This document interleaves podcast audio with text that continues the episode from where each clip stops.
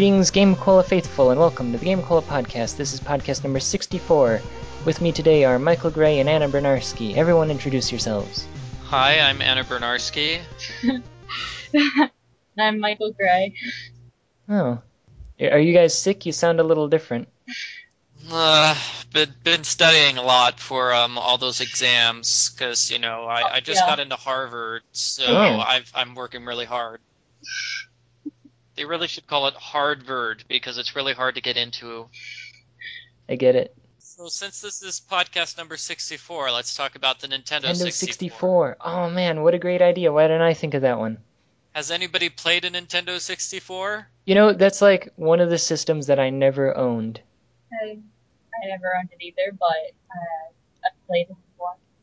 Okay, what game did you play for the Nintendo 64? Because you're our expert. Um, I played a Donkey Kong game. It was like a fighting game where you go and find the other players and you beat them up. I can't remember the name of it. Uh, and I also played a Bugs Life game that wasn't that good. I know what Donkey King you're talking. Uh, it's, it wasn't Donkey Kong 64 multiplayer mode, was it? That might have been it. Did you shoot? Did you shoot coconuts at your enemies? Probably. This was, Was there- years, ago. Was there an awesome? Was there an awesome rap song at the beginning of the game? I don't remember. Where's Matt Jonas? We need him to do some rapping. Yeah. How, how does it go? Here, here, here, here, here we go. He's back again, and about time too. And this time, he's in the mood. Woo, DK. Donkey Kong. Woo, woo, woo, DK. Donkey Kong is here. That was beautiful, Michael. Beautiful rap skills, yes. Mad rap skills. Mm-hmm. Very nice. Yeah. It goes on for like five more minutes. describes every single character in detail, and that that's just painful. Well, Great. Yeah, I think that that was the game. I didn't like the multiplayer mode in that game, mainly because I would have to teach somebody to play the game in order to do the multiplayer. Yeah, I don't remember. I I think I just kind of ran around and kind of fled if I saw someone else. I had a couple of friends with whom I regularly played uh, GoldenEye, and uh, that was about the extent of my Nintendo 64 playing. So is GoldenEye like a James Bond movie I've never heard of? Yes, Okay, and so it's a licensed game. yeah, and like one of the few licensed games that was any like worth playing. Like it, it was actually pretty fun. Uh, now, interestingly, I later played it like five years later. Uh, I was with some cousins of mine, and they, I think they just lived in like the middle of nowhere and didn't have like more recent games, so they just continued playing GoldenEye for like 12 years, and they'd gotten it down to like a science, and basically, you just pick Oddjob because he's short, and then you can't aim at him. Like, So do you think they could do like a speed run of um, GoldenEye, or does that game even have a single player mode? it does, just I never played it. I only ever played the multiplayer. I've never seen anybody play the uh, the single player mode, so that's why I'm asking. Yeah, I mean, I think it does, like, I don't know, you probably shoot Russians or something. So it looks like uh, the best time for a single player mode on hard mode is 47 minutes. Still pretty long. Recorded on January or in July of 2005. I don't know. I mean, I remember having a lot of fun with the game. Uh, mostly we would just mess around with stupid mods and be like, oh yeah, slaps one hit kill. Uh, and run around and kill each other with our hands. So it's like a Three Stooges movie then. It was pretty good. The other N64 video game I remember people playing as a multiplayer game is Star Fox. No one Star that, Fox 64. yeah, like, uh, my cousins owned it, and I only ever, like, I saw them play it once. And I remember being very impressed, and actually, it's part of what inspired me to become a game developer. And, uh, but I never, like, saw it again after, like, my cousin's birthday party. So, Oh, so Star Fox was also on the SNES as well. Huh? Well, that was the original. Um, I guess Star Fox 64 is okay. It was my first time seeing multiplayer with with like a split screen. Yeah. Which totally confused me because there were like different things on the two screens. Yeah. I had no idea how to handle that. That's crazy, right? Which one's you? I don't know how you're supposed to know which character is you. They might tell you at the beginning of the game. I think it's just based on which controller you have, and like first player is upper left, second player is upper right, you know? What do they do if you have three players but not four? Uh, one of them is just blank. So you you just have like a black screen there, I think. It reminds me of um, Back to the Future Part 2. In the future, where Marty McFly's son just goes into his bedroom or he goes into the living room and he asks the TV to play six stations all at once. Oh yeah. And they split the screen up into six parts. I'm like, whoa, insane. Why can't can TVs do that nowadays? Because I want to watch both my soap operas at the same time. I don't know. I mean, I remember it was also popular in like the 80s and 90s, like picture in picture. You know, the like you could Mhm. watch a different station while you're watching uh, another station, but like it was like a tiny little picture in the corner. I remember that on my old um, TV. That was really fancy. Yeah. I never I wanted- used it. I want to try that for my um, walkthrough if I make a walkthrough for Legend of Zelda Skyward Sword because it's a Wii game, so I think it would be fun for people to see me actually move the Wiimote around and try to defeat monsters that way. like uh I don't know, there was also the other way around where like you had like four TVs and they were all playing the same picture, like as a, gi- a giant picture, you know? That's so it'd cool. be like right? a huge jigsaw puzzle. Well, no, it would just be like playing the same, like stretching the picture across all four screens. Like you'd have them all piled up. Like you would go to like, uh, I don't know, CompUSA or whatever was popular in the 90s, and they would have like 12 monitors all like stacked on each other, and it had one big picture across all of them. So wait, it's like the Brady Bunch theme song where they've got a different picture on each TV, but all together they form a giant picture? Yes. Wow. Yeah, it's cool, right? Like TVs and stuff. It's the 80s. They're video games.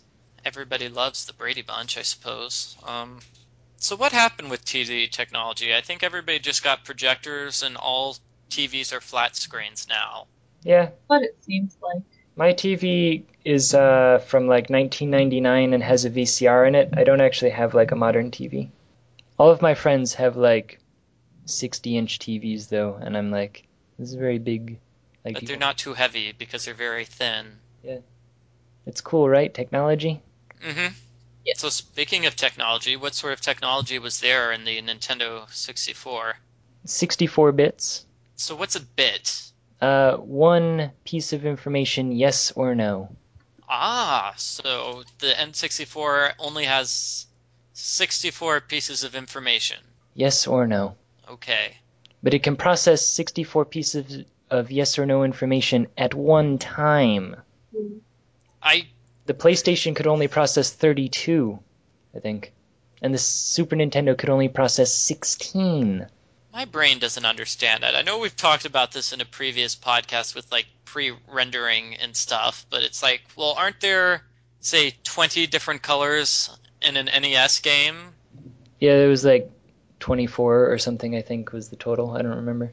We looked so, this up in the last podcast. So, I mean, I'm just. Isn't that like 20 different things that the NES can handle at once rather than just eight? No, because, okay, uh, for every yes or no, uh, like it multiplies. So if you have one yes or no, that's either a zero or a one. But if you have two yeses and nos, that stores up to four, right? So Yeah, if- I, I do know. So it's going to be 2 to the eighth power, you're saying? Is that's how much the N- NES can do? Yeah. Oh, okay. That's still not very much, is it? I What 2 to the eighth power? That's 2 Uh, times 2 times 2. Yeah. 256, bruh. Oh, And then everybody knows. 256 times 256 is 65,536. That's cool, right? Yeah, so the N64 can do a lot. Yeah, that's a pretty big number. So I would ask you about the uh, add-on thing for the N64, which gives you like four extra megabytes of RAM, but I don't know what a RAM is. Uh, it's how much stuff can be going on at once, like a lot of things on the screen. Like remember sprite flicker, like we were talking about before, how Mhm. it could only have so many sprites on a line. Yeah. Basically, if you could have four extra megs, uh, you could store a whole lot more sprites and not have sprite flicker. This actually brings us back to a Donkey Kong 64 because it came with um, I forget what the uh, it's the expansion pack. I think it's I'm that's what it's saying. The Rumble Pack. Oh no, no, no. No. The Rumble pack is something different, but you can talk about that while I'm looking up the expansion pack.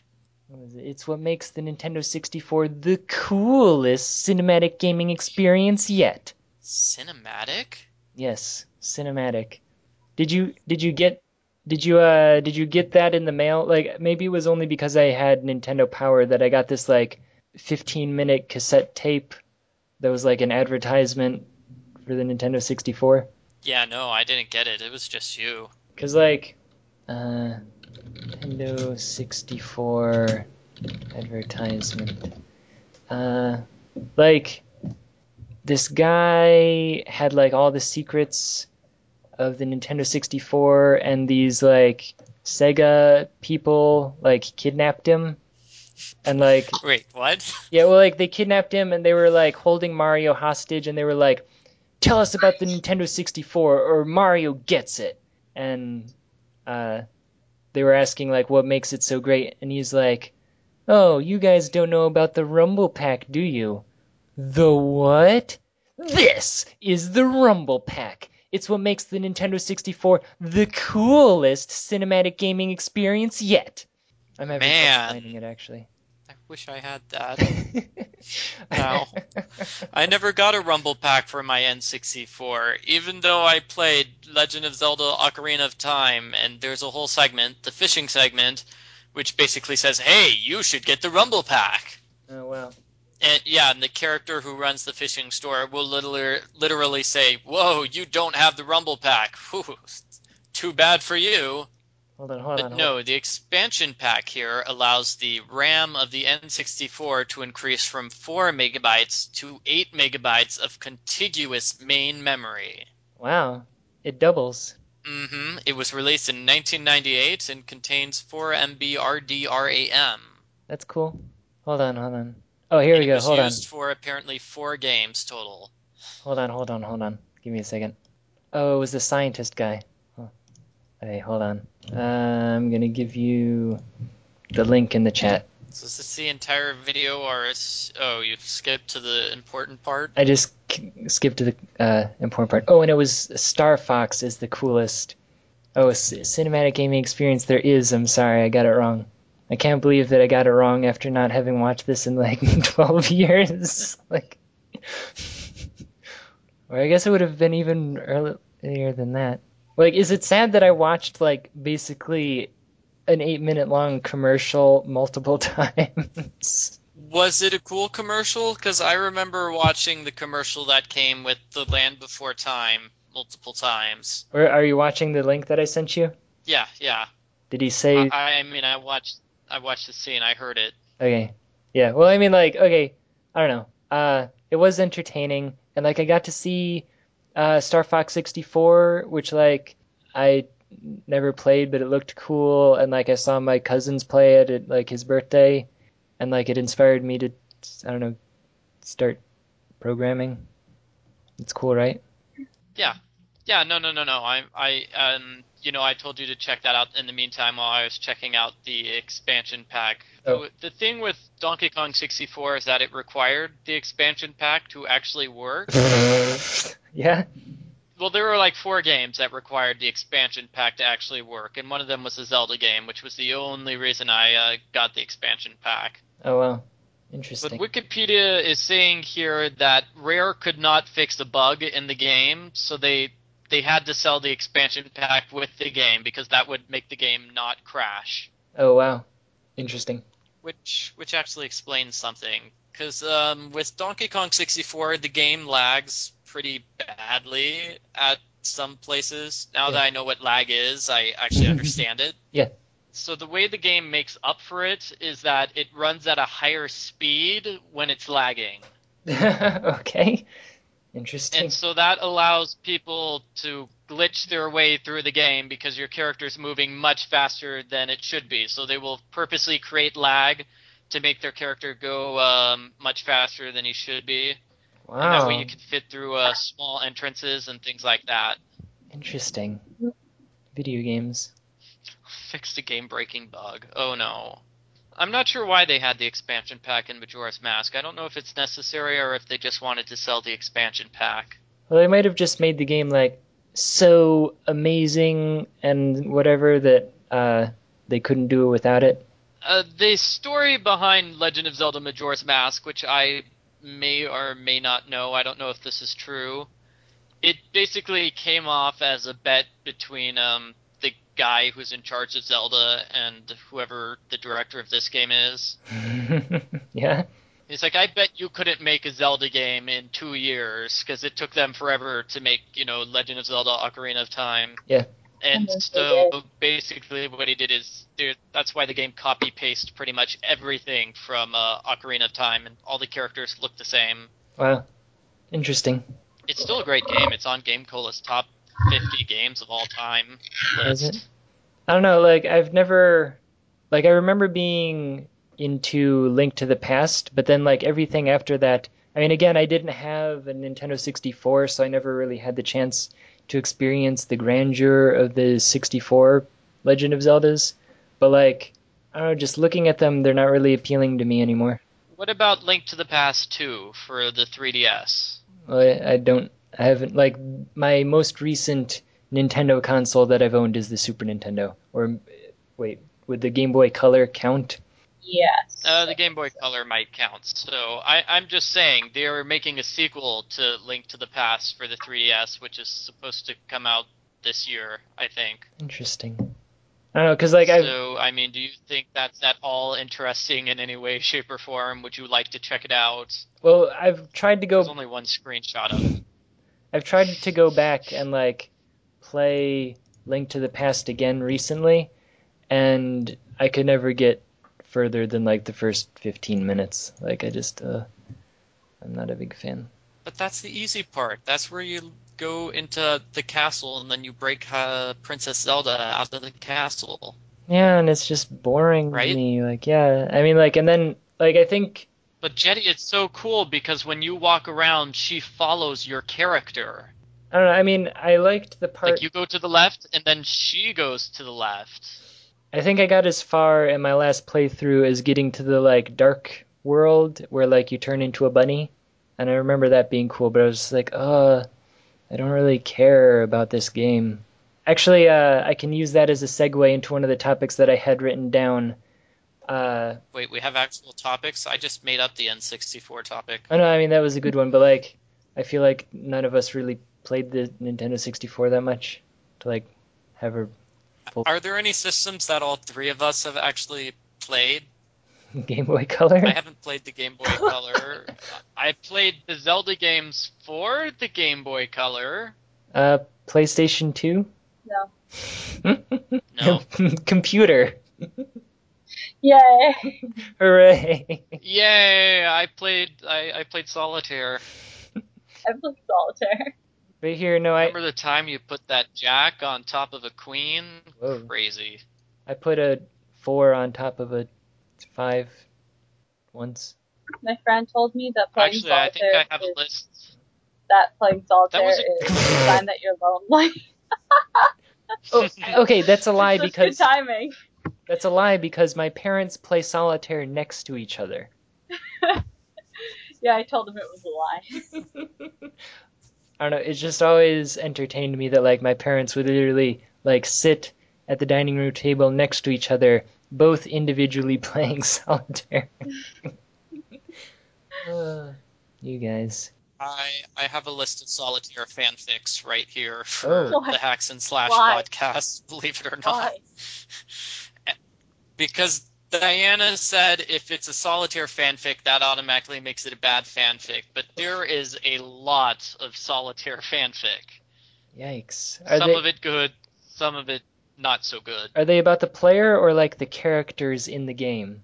They're about the characters. Some of them are about the characters, you know, like the Jack and the King, and you know they pretend that they're in like some sort of medieval place fighting. You know, you've got the Spades Kingdom fighting the Hearts Kingdom or something like that. Yeah. And some of them, I've noticed, like three of them are about people in the real world, which doesn't make sense. Let me read a short one to you now. This is it is a- called Mrs. Solitaire Self-insert. by Panic. No, this is not a self-insert, No? but this is Mrs. Solitaire by Panic. Okay. Bill Gates was pacing outside the maternity ward, perspiring madly and biting his nails down to an ergonomically efficient length. Oh, Saul, he fretted. Why didn't you tell me? The door to the ward slid open and a nurse stepped out. Promptly, and with more violence than one would expect from a 40 year old computer nerd, she was pounced on and assaulted by the richest man on earth. How is she? How is she? he demanded, shaking the nurse's shoulders. Mr. Gates, the nurse said hesitatingly. She led him into the ward for Bill to see for himself. There were doctors. Behind them, a bed. On that, a laptop computer. In that, his recently released Windows XP operating system. on the screen. on the screen, with the Green Hill blue sky background, two icons. One of them smaller than the other and blinking into existence before Bill's very eyes. The larger icon was Solitaire, who is currently not responding, and the one beside Saul, no, thought Bill as he leant closer, was a baby spider solitaire. Holy motherboard, Bill said, and then fainted. The end. wow. Yikes. So yeah, solitaire. So what was your uh, real topic? I did have a real topic, and my topic was actually recently uh, I cashed in some of my like 4,000 Bing points uh, to get 400 Microsoft points, uh, which allowed me to buy some Xbox Live indie games.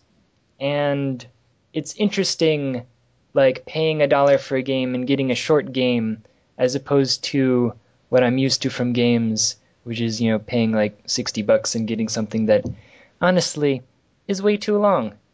And I don't know, like I was just remembering all the games that I've played and how I'll be like excited to go back and play, you know, Secret of Mana again, and then like half an hour in I'm like, you know, I really don't care about this story. Like I kind of want to get to the end and like the parts that I remember being exciting later, but I don't want to like sit here and play the whole like 30 hours to get there. Are games too long? Wasn't this a topic on the podcast before?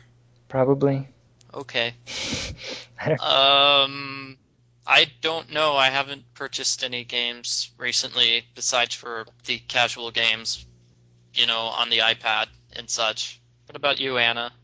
Well, I was playing the um the very last case for um the first Phoenix Wright game on my iPad, and towards the end, Mhm. it took probably um I I'd been pretty good about going through everything, and then finally I just cracked and I went, okay, this is way too long. I can't finish this. I just started skipping everything and looked up on a walkthrough. I Just like I just want to finish this. I'm done. Yeah, the thing about that, I don't know if it's obvious, but that case was actually sold as a separate game at one point. Yeah, yeah, or because they originally made Phoenix Wright for the Game Boy Advance, and then when they ported it to the DS, they said, "Ooh, we've got this fancy bonus case, case number one five." And Yeah. every segment in that case, if, if you just time it out, every segment is an hour. So I forget how many segments there are, but they really timed it perfectly. Yeah. I was just getting So yes, it takes I- forever. But that's the only case where you get to use the DS specific features. Like you get to blow into the microphone and you can touch things on the touch screen. Yeah. I, I played it on the iPad, so it didn't have those fancy features. You couldn't blow into the Oh, microphone. what did they. You have to swipe Yeah, so to get the powder off. Of oh or- boo. Yeah, I was kind of disappointed. I was like, oh, you're supposed to use the microphone here, and then I did. I tried and it didn't work. It actually took me a little while to figure out what to do. Good, because you know, on like my video walkthrough for the DS version, I've gotten at least five comments of people saying, "Wait a minute, how do I do this on the iPad?" Or they said iOS version, but same thing, right? Hmm, interesting. Yeah.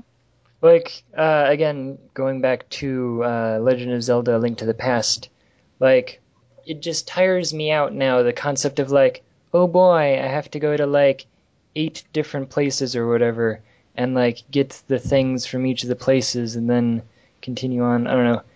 I've also been watching uh, Paul's Let's Play of Earthbound, and it's kind of the same thing. Like there are eight different locations you have to go, and there's the story after you get all the eight things, and like there's always some silly thing that you have to do in between that's like, oh well, uh, there are ghosts in the tunnel, so you have to do something here, and then like the ghosts will be cleared out, and then uh, what was that? Know, there's the traffic jam in the desert, and you have to do some silly quest before that gets cleared out, and it's just a bunch of stuff dragging the game on and on, like impeding you from actually getting to the story. You have all these silly little things preventing you from continuing.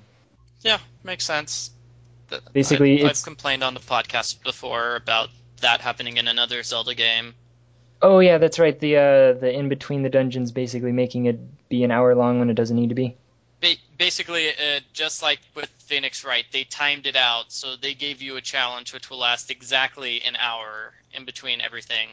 And the Phoenix Wright case apparently is seven, about seven hours, so I guess that's like seven different segments in a row. Yeah, I don't know. That that is another thing. Is like, uh, how long a specific play session is like expected to be? Because uh, one of the games that I got with my Microsoft points was Wizorb, uh, a game that I thought was pretty cool when I played the demo. But then, like when I actually played the game, because see, the demo is made to be played in eight minutes, so it gives you a taste of all that the game has to offer within that eight minutes.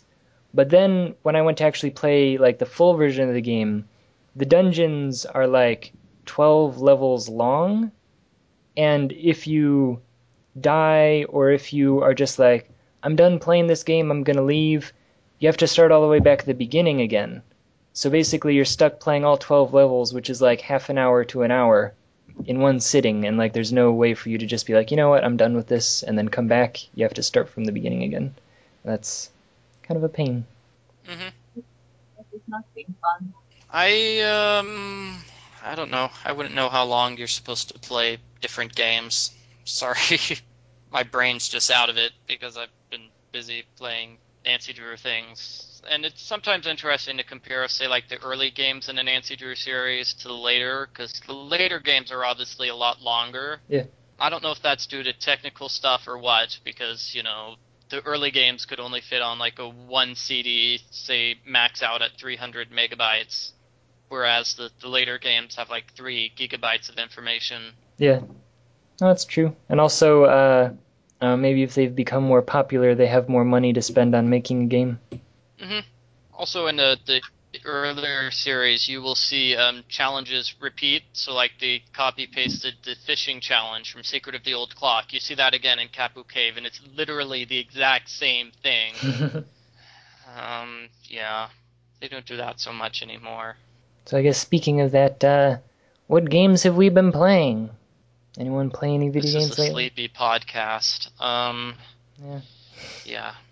You can talk, Jetty. Oh, uh, like I said, uh, I uh, cashed in some Bing points and got myself some Xbox Live indie games. I played Soulcaster, Wizorb, and Breath of Death 7. And uh, Have you played Breath of Death uh, one through six? they don't exist. You can't just start with number seven. You have to you have to start from the beginning, otherwise you won't get the entire experience. I know. Well, like, uh, they didn't create the entire experience. Unlike uh, Mario Kart 7, this game is not the seventh in the series. Oh so darn! is one. yes. Ah. No, uh, Isn't Hmm? isn't that what they did for that Star Wars movie that people like? oh, that, uh, Yeah, Game number with, like, one, I mean movie. yeah, they started with number four, and then Yeah, like episode. five and six. Yeah. Yeah. That's that's strange. Yeah. Yeah. But uh, Breath of Death Seven was like a parody game on like RPGs, so they wanted like a really big number to make fun of like Final Fantasies and Dragon Quests and stuff. So Um, that was the joke. I don't know. It was a good game, but it was only. Oh, I get it. Oh, So we make fun of Dragon Quest for being a long-lived series. Yes. And like a lot of the stuff in the game is like jokes about RPGs, so Hmm. yes, it was entertaining. Well, I've I've been playing a lot of Zelda 10 recently. Um, yeah, uh, I finally finished my video walkthrough for the game. I I made it through the game. Um, the game isn't that good. I don't really like it. I think that's podcast number six or something of me just complaining nothing. What's the podcast number of me just complaining about Wind Waker? I don't remember. It was me and Michael Ridgway, and the two of us just fought about whether this game was good or not for about two hours. Podcast number oh, four. number four. Yeah, I was just gonna say. Yes. Oh, the two Michaels. Wow, and Colin was on this podcast? He usually doesn't say much, even when he is on the podcast.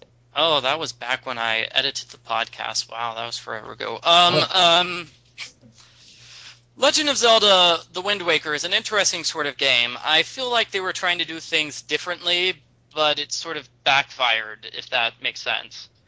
So they they tried to have non-standard weapons and items to try to distinguish themselves from the rest of the Zelda series but just sort of ended up failing because you have a bunch of weapons and items which you never really use. Hmm.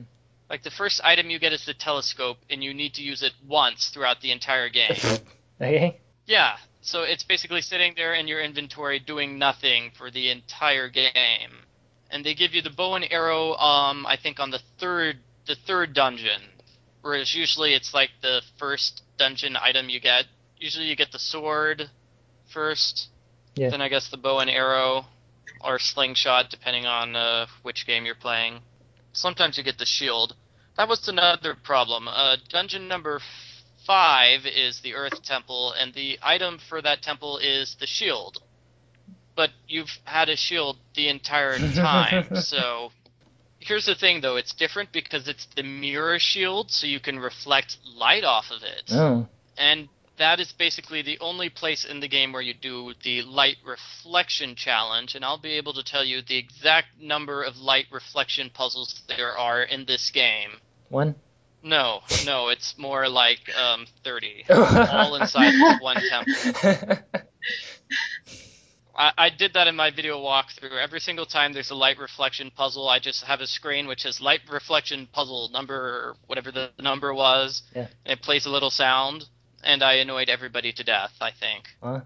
Paul has something similar to that in his Earthbound uh, playthrough, which is uh, his death count. I think he's up to 27 in my uh, viewing so far. He's really dying a lot, I suppose. Yeah, it's cool, right? Yeah. You get more points that way, right? When you die? Finding it here. Yeah, it's just like golf. The one with the most points wins. Yes. Which game is Groose It from? did make me, um, Groose? Yeah, Zelda game. Is this from GameFAQs? No, okay. You'll have to give me more info. Okay, here's the thing. Like I I like watching like Space Jam mashups and Fresh Prince of Bel Air mashups, and I don't know who Groose is other than apparently he's from a Legend of Zelda game. Uh, Skyward Sword, Okay. Oh, is did you it? I believe so. Oh, okay, yeah. looked it This looks like Skyward Sword, isn't it? Yeah. As soon as it loads, Sword. I'll be able to tell you. Yeah, he is the villain, or he's not like the villain, but he's. I've heard him described as like Gaston from Beauty and the Beast, okay. and so um, basically he has a crush on Zelda, but Zelda can't end up with anybody besides Link because that would just be horrible, right? Okay. Yes.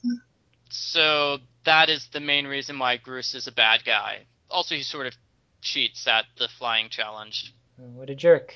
Well, he's because the person who wins the flying challenge gets to kiss Zelda in the play, I believe. Oh. So obviously he wants to cheat because he wants to kiss Zelda because she's fantastic. Yeah. apparently. I could be wrong. Anna, have you played that game? I've not played all of it, but yeah, that's that's pretty much the reason he he cheats.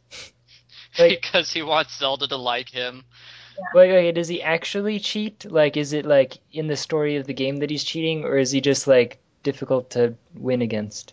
I believe he's cheating. It's in the story Well, of the game. He does cheat by um like kidnapping your bird. Yeah, Um, that kind of makes it impossible for you to fight because your bird is kidnapped. But then I think that's the only way he really cheats. I could be wrong. I can't remember. I haven't played it since like February. Um, to supplement what she's saying, I think it's also supposed to be the case that Groose is incompetent as well, because obviously, if he likes Zelda, he he has to be incompetent. We can't have like a competent suitor for Zelda's hand, right? Right. So he basically spends his time talking about his fantastic hair rather than you know like actually making use of his time. What a guy. His hair is quite fantastic. Doesn't he have uh whatever you call it? What do you call that hairdo, Jetty? I don't know, wasn't it under? Pompadour? Oh yeah, I guess he does. I think it's pronounced Pompadour. It's Francaise. Oh, is it? Oh, wow, I'm all wrong. Yeah, it's Francaise, pretty sure. I've been pronouncing it Pompadour forever. Okay, because I heard it from an old recording from like the 1950s. Because the, the person was making fun of, say, I think Elvis for having a pompadour. Yeah. Did he make like a pun about it? Does he have a pompadour? I think he does. I, No, no. okay. Are we talking about different things? No, like the hair with like the curly poof at the front, kind of, and it like sticks up. I don't know. Groose has something called the Groosinator. Uh oh. What? which is not himself. Created by Groose, the Groosinator is a railed weapon equipped with a catapult that fires larger than usual bomb flowers. Wow, this guy's throwing bombs at Link through a catapult? That's Well, bomb. kind uh, of Link shoots bombs out of his bow, doesn't he? in certain games, yes. I believe that first started with Legend of Zelda for, uh, you know, uh, Twilight Princess was the first game I've seen where he actually can uh, use his bombs and such and connect them to his bow. I mean, I thought that was like a thing. I don't know. you might be having it confused for, say, like the fire arrows, which is an arrow which is set on fire and you can set things on fire from a large distance. No. There are also the light arrows, which you can shoot out, which will sort of make enemies explode. I think you could do the bomb arrow in the Game Boy game, is what I'm thinking.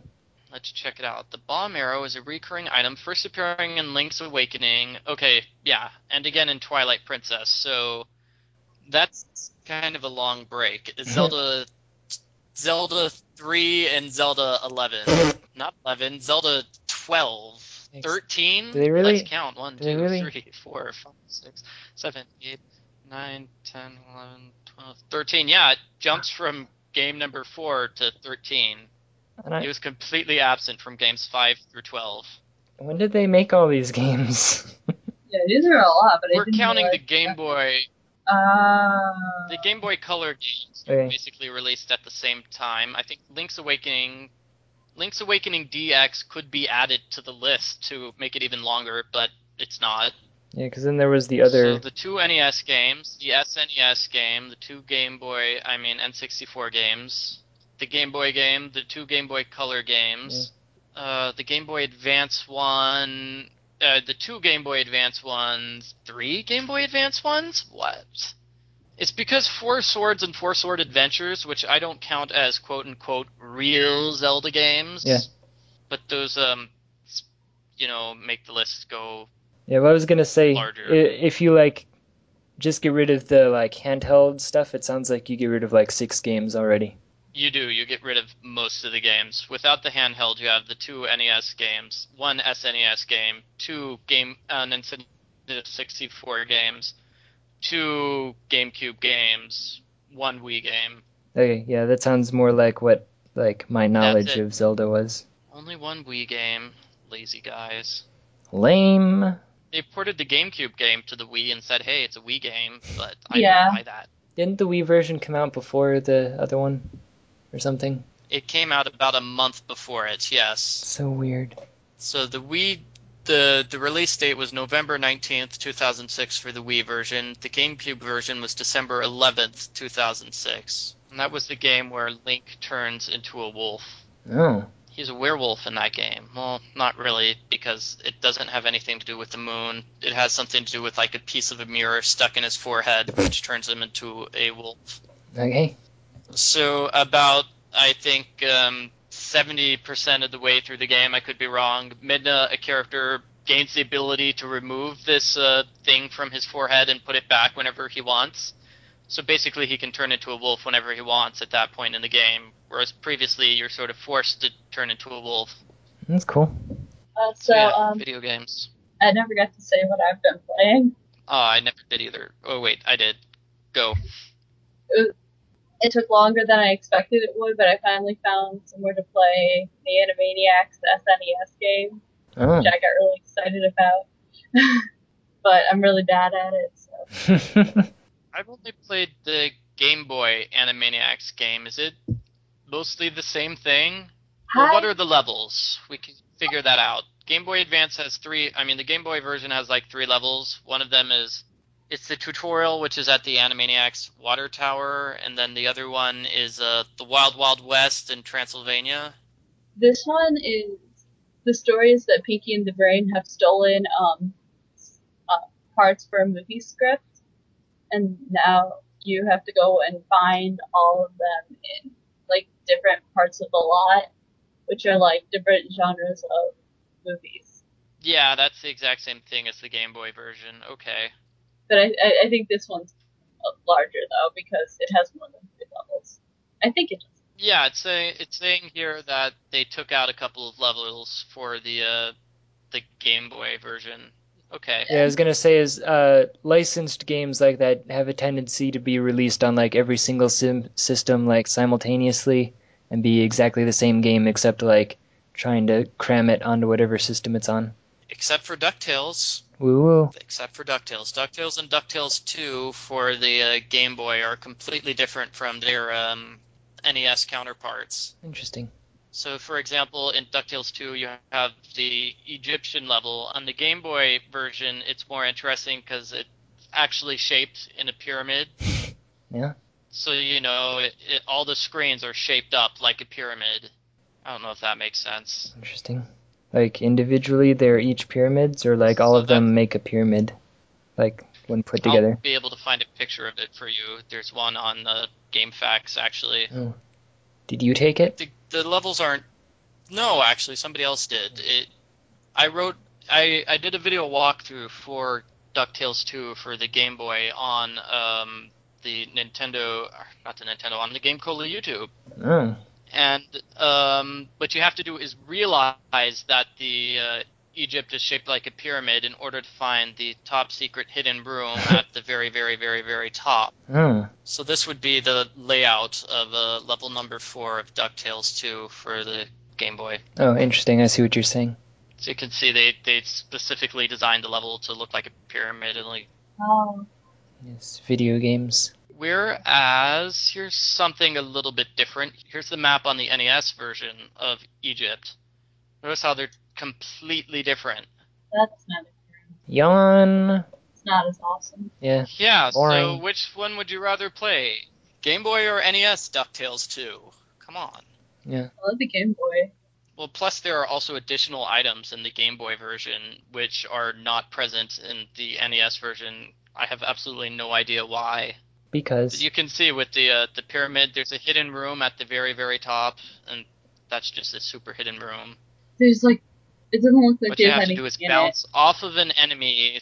I forget. I think you have to bounce off of an enemy through the ceiling because you can't see that there's a hole in the ceiling. interesting. Oh, and there's a special item in the Game Boy version, uh, the the X-ray glasses, which lets you see um, where all the hidden treasure is. Part of the fun of the game is going around and finding all the hidden treasure, and the X-ray glasses uh, are a big help with that. Oh, I thought you were gonna say that it completely ruins the game and makes it no fun at all.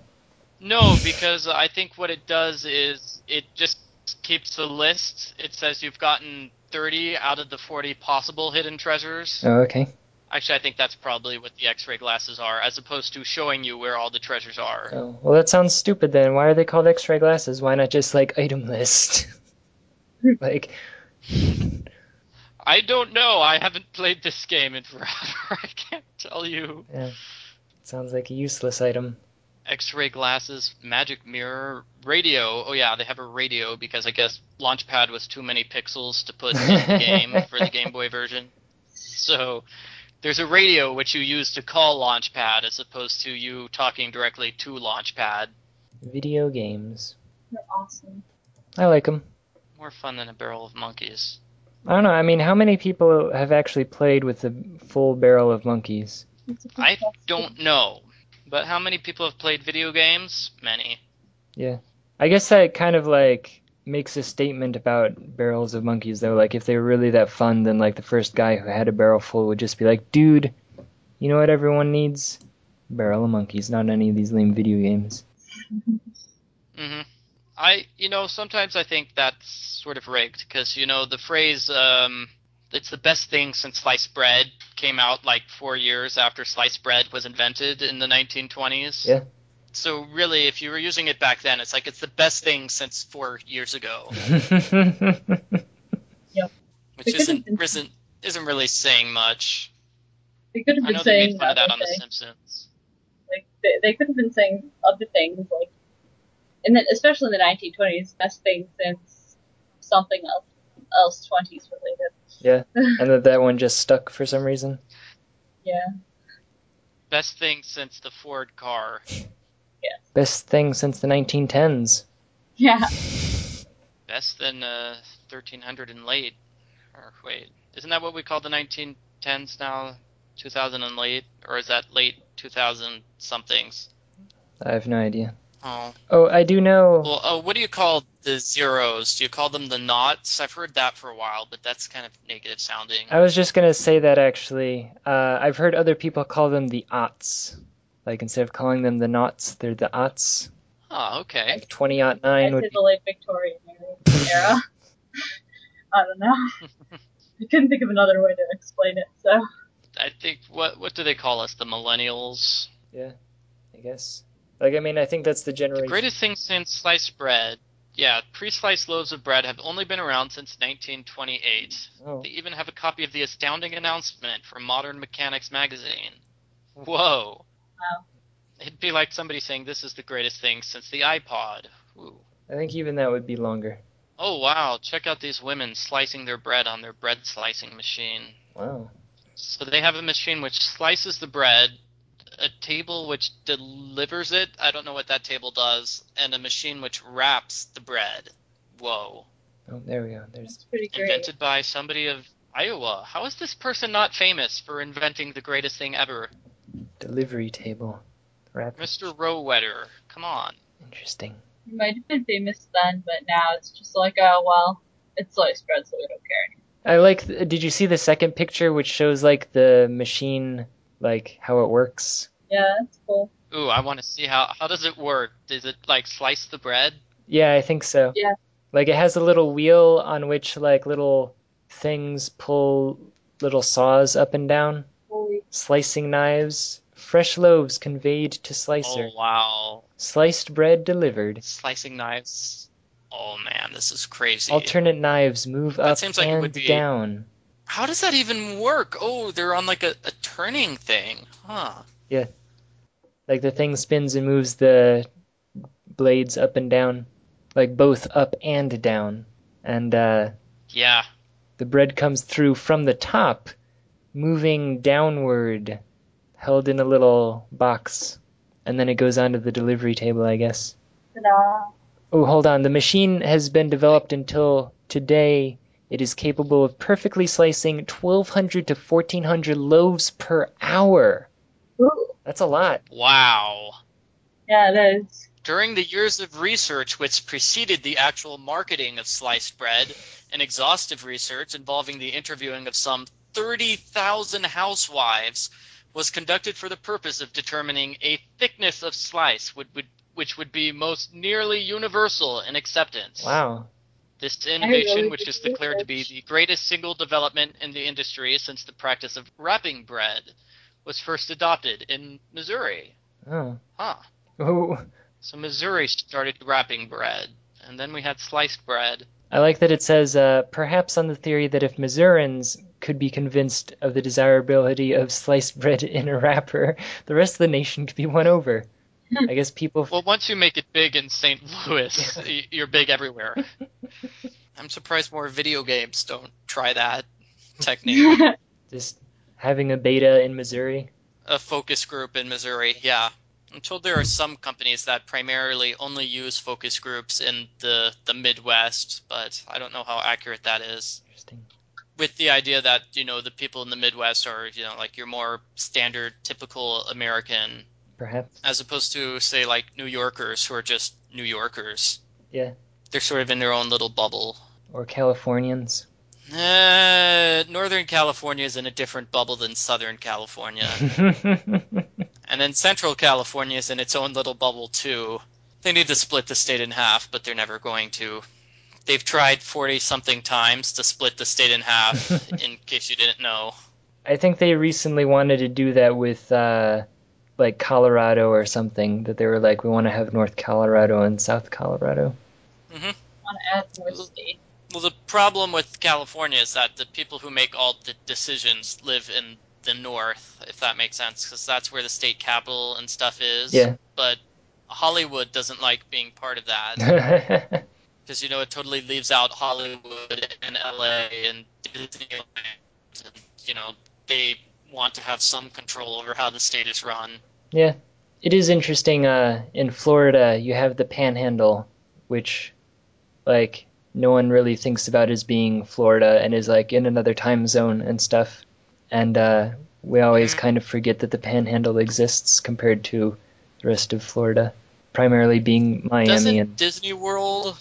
I was gonna say, doesn't Disney World have like part of its own county or something yeah, it oh, run by Disney World? yeah, like it literally has governmental control over its own municipality, and apparently, like Yeah. So, there are a lot of stories about stuff that they do that are like wildly illegal, but uh, whatever. And like, if anyone dies in Disney, they just like bring them over the property line before declaring them dead. Oh, That way, no one ever dies at Disney. They were officially declared dead off Disney property. wow. oh What kind of horribly illegal things are you thinking of? Because I'm I'm thinking of amusing things, and you're probably thinking of horrible, horrible things. Yeah, I don't know, slipping on a banana peel is that illegal? Yeah, I was gonna say like cruelty to animals, forcing Mickey Mouse to work all these days. Oh, I get it. Animal cruelty is against some sort of law, right? Probably. I don't know, like, uh, Not in Disney World.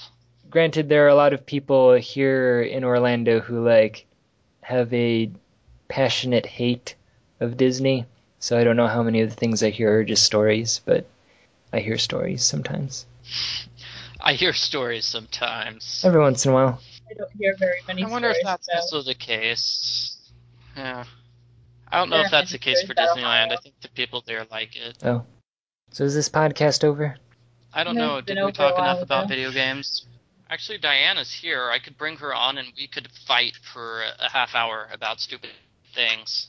Yeah, bring her in. Yeah, I was. We could also fight about um, the Ace Attorney, Phoenix Wright. Oh yeah, she does always talk about that. She she is she is ridiculous and does not believe that um you know Phoenix Wright is in love with uh, Miles Edgeworth. There are times when I wonder. She had weird feelings. I, I I mean Anna, you played this game, right? What what about some of those lines Phoenix drops? Some of Or those even the lines, lines Edgeworth drops. some of them make me wonder. Yeah. Phoenix, you're causing strange feelings Yes, to arise especially in that me. one. Especially that one. That Oh, particular line is the line for shippers everywhere. What is the thing with the part where he says whoop or whatever? Like- That's them. You know Larry Butts, the the crazy guy who is it's got to be the butts when something smells. Yeah. Yeah, no, I mean I know about So at the end of the game, he's like, "Hey, Edgeworth, you've got to you've got to chill out, bro, and stop being so uptight. Just shout, "Woo!" you're you're because you're you know you're not going to go to jail, and so Edgeworth tries it, and he just goes, "Whoop!" I feel like an idiot. I can just imagine. I can see that happening in my head, and I just see Edward going to the corner and going, "Ugh." He just looks to the side and feels sad. Yeah. That's why people like it. It's a funny scene. Interesting. If Anna was here, we could. Not Anna. You're Anna. Diana. If Diana. You two need to change your names just so it's less confusing. Well, see, well, like Anna is the first, and Diana is the second, right? Like die for two. Like you have Yes. Anna and Mhm. Diana. All right, makes sense. See, they were clones, but um, Anna was the first. I'm I'm just gonna take a guess and say that neither of us look alike. So And then there's Triana and Quadrana. Ooh, Quadrana is my favorite. Penta Anna is way too much. Whoa. Guys, I think I convinced Diana to come on. I said podcast exclamation mark exclamation mark exclamation mark exclamation mark. She says, "Do you need me?" I said, "We're talking about Phoenix Wright." She says, "I'm in. Let me get my headphones." I'm gonna drop her in. That did, it did not take much to convince her. Yes, this would have been. hey, A, Phoenix Wright, I'll be there. Did someone say Phoenix Wright? Mitch just said Phoenix Wright a couple of times. I just got home. I was considering sending Jenny a message, but I was like, uh, there's a lot of people online. Maybe he doesn't need me. no, like no one's actually around, even if they're Oh, online. So Phoenix Wright, uh, uh, Diana, you apparently don't like the idea that um, Miles Edgeworth and Phoenix Wright are special someones. Are we really going to have this discussion, Michael? Do you really want to open this conversation with me? What? No, no. I, I was just, you know, I was playing the game recently, and it really seems like the game is leaning in that direction. I, I, I'm pretty sure. No. No, it isn't, Michael. That is the completely wrong idea. Just, just no. Oh, Stop. but that's enough why there's so much Paul. passion between the two of them. It is passion in the courtroom only. Yes, the passion for justice. Yeah, it's what Jenny said. Don't let Paul be a bad influence on you, Michael. You're you're right, Edgeworth. It's just us here in the courtroom today. No judge, no jury, nobody here but you and me. I'm pretty sure that never happens because Maya's usually I think there. I'm writing a I'm writing a fanfic as we speak. Actually, I will flame your fanfic. what? No. Oh, oh. I will. O- only So do you think um, Phoenix Wright is capable of having romantic connection between other people? it Good depends. question. Uh, I don't know. I mean, clearly he I think was maybe his ability to love was destroyed. with the events of Game Three. Is that what you're talking about? Like the flashback? Yeah, I'm saying with the events of Game Three, where his girlfriend tried to kill him and then she framed him for murder. Um, I think that destroyed his ability to love until he met Edgeworth again. No. no. Stop. I no. I should have known when you like, told me to come 19 here that it was going to be this. He spent like 19 years trying to find Edgeworth again. That's more than a little obsessed. Because Just they a were guy who you knew from one semester, one semester of fourth grade. What? Hey, he feels a debt of gratitude to Edgeworth for defending him in that classroom case that really didn't even matter in the long run. So I don't, I don't Yeah. think, it didn't matter at all in the long run. except it made Phoenix become an attorney. That's it. Part of the reason, yeah. But what's what do you think is up with Edgeworth um, being us being more serious here? Why do you think Edgeworth doesn't acknowledge the fact that he knows Phoenix from before until towards the end of case number three? Because I mean, you see him all throughout case number two, where he's the villain, and all throughout case number three, he's the villain, and it's this huge twist at the end of case number three. I think it's just because Edgeworth doesn't want to. That was a really difficult time in his life when, like, at the events of DL6 happened, and he doesn't really want to process that. Or at least that's what I always imagined. I just, I don't think he likes thinking about it before, because, I mean, after DL6, he didn't know anything except Von Karma, and Yeah, he that was was forced his to life. move away from the country and stuff like that. Yeah. So I just think he doesn't like to think about it anymore unless he has to. Okay, so here's the other question. Why do you think Phoenix doesn't mention it? Because he's very reticent to mention it when Maya brings it up. It's the conversation between Phoenix and Edgeworth, and Maya's like, Whoa, Phoenix, you two know each other? He's like, Yeah, we knew each other when we were kids, or something like that. And Edgeworth says, Don't expect any special treatment, right? I think it's kind of the same thing. Like it was. I think that was the end of case number two, actually. My mistake, sorry. I think it was too. But um, I think it was. I think it's kind of because they, it's the same thing. Like Phoenix doesn't like to think about it either because they were becoming friends, and Edgeworth had a really big kind of influence on his life, and then he just left, and Phoenix felt betrayed. Not like that, but like not like not like what? not like what I'm sure How- you're how going was that, say yeah? right now. Uh, saved my life, and I wanted to show my gratitude for him. Actually, uh, I've been considering getting a pet, and on my list of pets to get uh, would be a hedgehog. And I was trying to think of a name, and I sudden it came to me very suddenly that I should name him Hedgeworth. that would be awesome. Yes, Miles Hedgeworth. That's a great name. Well, I have two cats, and when we got them, they're brothers, so I wanted to name them Klavier and Kristoph from Apollo Justice, but no one in my family seemed to appreciate that idea. I was very upset, so I, I called them that anyway. It- Is it pronounced Klavier? I call thought him it was Klavier. I always have. I always have called him Klavier. I don't know why. It's German, but if you remember when we brought on the uh, Turnabout musical people, you'll notice that they and I pronounced all the characters' names completely differently. Yeah, I know. Like, uh, uh, in case number three, Luke at May.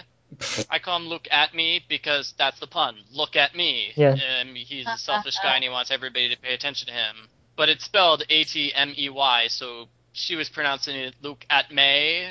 Like, no, no, it's at me, at Yeah, me. I oh. always said at me. Okay, Ema Skye or Emma Skye? Emo. Okay, here's, uh, I always said Ema because I originally first watched your walkthrough, but then when I met my Ace Attorney obsessed friends and they said Emma, I gradually picked up Emma, which is I think like the only pronunciation that I've ever changed when I hear people say names a different way. So now I do call her Oh, Emma. No, no. Okay, well, what about her sister? What do you call her sister then? Lana. Lana. I say Lana. Lana? Oh, come on, it's Lana Lang, just like Superman. Come on. I don't. I've never heard of an alternate pronunciation for Lana.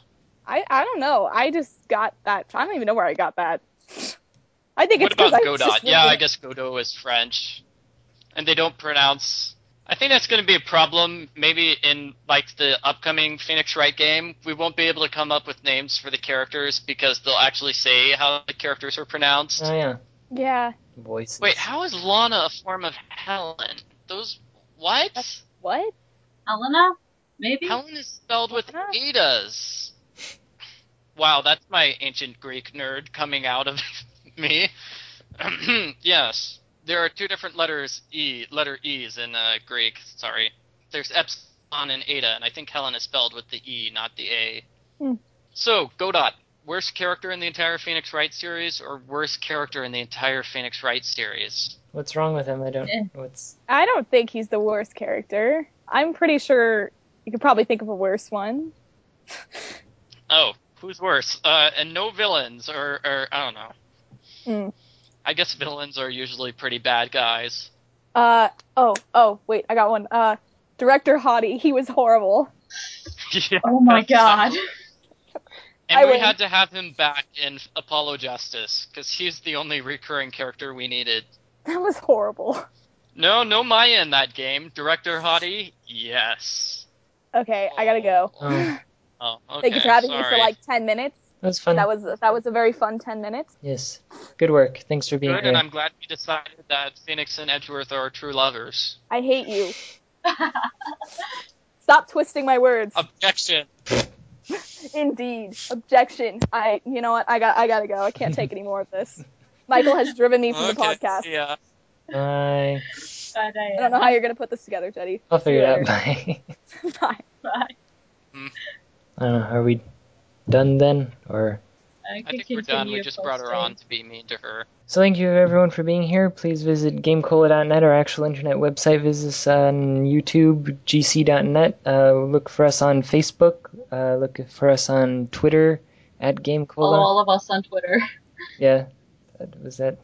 Was there- Can uh, read all about Paul Franzen's conspiracy theories about Larry Butts and Miles Edgeworth being a secret couple. Oh, Or you can learn about his adventure game that he's working on, but I think he's more concerned about, you know, Edgeworth and Larry Butts being a couple.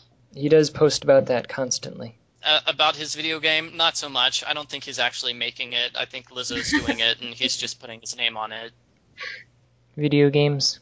Video games are awesome. Video games. I have video games on my bed right now that I need to install on my computer.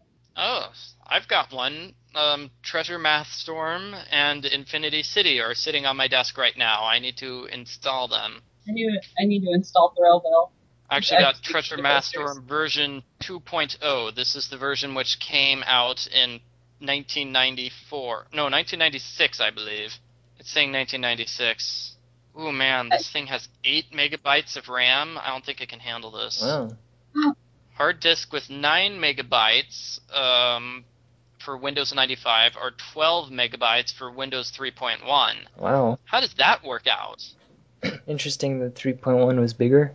Huh, yeah. Double speed or higher CD-ROM drive, 256 color SVGA. Wow. Those are some pretty strict requirements. DOS, DOS 5.0 or higher. Runs on IBM PC or com- wow, ooh, 66 megahertz. Well, what they did with uh, their series is they re-released every game. Uh, they re-released the game every two years with updated graphics, and so every game has three different versions. It's the exact same game with basically the graphics are changed a little bit and um, other things are changed around. Like they add more voice actings in the later games because in 1998 you could have voice acting in a game. They don't have voice acting in them now, do they? And whenever I yeah, hear Bruce's um, voice actor is fantastic. Yeah. yes, whenever I hear someone who I've heard like in actual cartoons, I get really excited. I just go, "Oh my gosh!" And my sister isn't very excited. Hey, Brian, what are we gonna do tonight? Oh my gosh, there's the guy. No, that that that's a bad impersonation. That was me doing a bad impersonation. The guy who actually did Pinky's voice has a podcast. And that's like the only other podcast besides the Game Cola podcast that I have su- that I'm subscribed to. Interesting. Yeah, isn't that Rob Paulsen who does his voice? Yes. It's funny because usually he just like repeats the same voice all the time. like the voice he does for Jimmy Neutron is the same one for Goof Troop. Yeah. No, but with my uh, recent um, Legend of Zelda Wind Waker walkthroughs, I've been playing the game with my friend Bob, who is just me doing a silly voice. Yes. And I've got several people who think that Bob is a real person. So, What you mean it's not? What? no, it's me. What? That's a good one, Michael. Bob being you. I know, it's fantastic. so what I've done with some of the more recent videos is I've actually, you know, re-recorded it so Bob and I talk at the same time. just to reinforce the idea that we're different people, just to mess with everybody. So with the the Puppet Ganon fight, the two of us are going to be cheering at the same time, and we give each other a high five because I beat the boss. Wow. But yeah, I no, I just mentioned that earlier on today with because I'm wanted to do a walkthrough for Skyward Sword. I mentioned this on the podcast. I wanted to record myself playing the game at the same time as recording the game. And so I was going to say, well, if I do that walkthrough, I can't have Bob appear in it because that would be impossible because I'm Bob. So, yeah. yes. So I posted that to my blog saying it's like I can do Skyward Sword, but Bob can't appear, and people are like, "Well, geez, what's wrong with Bob? What a jerk!" Just say that he doesn't want like people to know what he looks like, or like have people see him on the street and be like, "Whoa, Well- you're that guy from that thing." I, I didn't actually tell them that um, the reason why Bob doesn't want to be in Skyward Sword. I just had a list. It's like, which game should I play next? Bob. And wow, whoa, hold on a second. I got 243 comments on that particular post. What? people really like Bob. They want to see him in real life. Yeah, so it's here. Bob, my co-announcer for the Zelda series, says that he will not be able to help out with Skyward Sword, but he can help with Twilight Princess. And we get a comment. Well, if Bob can't help with Skyward Sword, do do Twilight Princess. Bob is more famous than you are. And William's like, I agree with Suzanne. If Bob can't help with Skyward Sword, then to heck with it. Do Twilight Princess. I, I kind And of the hope third comment, I have to call a third on what William and Suzanne said. Wow. No one likes you, Actually, Michael. Everybody likes Bob. Actually, I think this is just an extended conversation. William and Brianna are just flirting with each other on my comments, and that's why there are 243 of them. Thanks. Yeah, so Bob is more popular than I am. Which I think is part of the reason why I only brought him out for the Zelda walkthroughs. With the N64 games, Bob. I actually have Bob and Bob, believe it or not. Ugh, it's a hard. I don't think you guys. Did you guys hear that one at all? Which one? Just the, the one with just Bob. Bob and Bob reporting. Yeah, you, you, um, you've mentioned it before in the podcast, I think. hmm So I did both Bob voices, yeah. Because it was originally a comedy routine that me and my sister came up with, and I would be Bob and she would be Bob, and but she wasn't here to do that, so I did the voices for both Bobs. But it it turns out that doing two Bob voices at once is tough. I think I had one with a deeper voice and the other with a more high pitched voice, and that's how I cheated. Well, thank you everyone for listening. Mm, thank you. yeah, I guess the podcast is over. Goodbye, everybody. Okay. All right, see ya. Bye, guys. It was fun. Thanks for being here. No Bye. problem. Bye.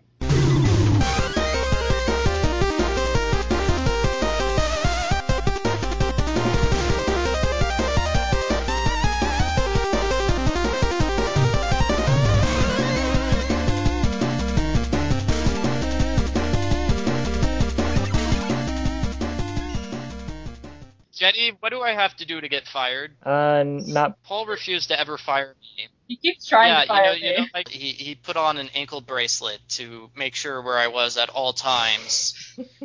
I, I tried to break it off and escape. That's how hard it was to get fired from Game Cola. so you'll notice, even though I retired, I'm still working for Game Cola. I should go back and you know read that retirement article. Just go. I was so happy then.